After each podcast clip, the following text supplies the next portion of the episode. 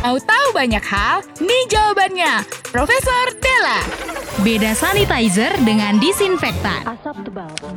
Untuk menjaga kesehatan Anda, disarankan untuk menggunakan hand sanitizer untuk membunuh kuman. Dan semprotkan disinfektan ke bagian rumah yang sering tersentuh. Ucok lagi baca apa, Cok? Tumben serius.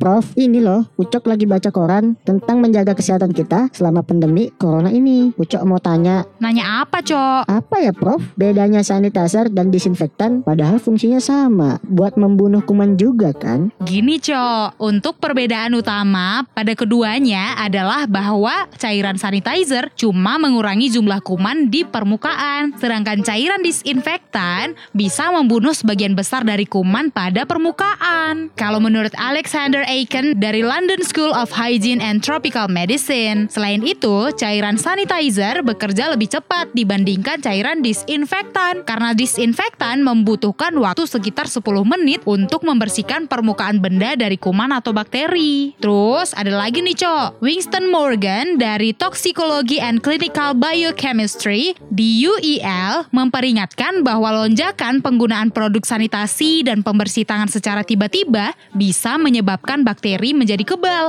terhadap cairan sanitizer yang mungkin bisa menyebabkan risiko kesehatan lebih lanjut. Jadi Ucok, pakai sanitizer tapi jangan terlalu sering ya. Tetap bersihkan tangan dengan cara cuci tangan pakai sabun. Oh, gitu ya, Prof.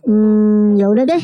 Itu Ucok mau kemana? Mau telepon kawan-kawan, Prof, supaya jangan sering pakai sanitizer. Tapi itu HP Prof, mau dibawa kemana? Ucok pinjam ya, Prof. Profesor Dela. Cuma ada di In Del Morning.